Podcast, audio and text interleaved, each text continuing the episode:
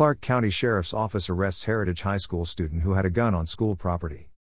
Clark County Sheriff's Office deputies arrested a juvenile male at Heritage High School Thursday for possession of a dangerous weapon on school grounds. School employees had located a handgun in the backpack of the student while at the school. The juvenile stated to law enforcement that he had no intention of hurting himself or anyone else. Per RCW 9.41.280, the juvenile was referred to speak to a designated crisis responder while at the Juvenile Detention Center. This is an ongoing criminal investigation and no further information is available at this time. Information provided by Clark County Sheriff's Office.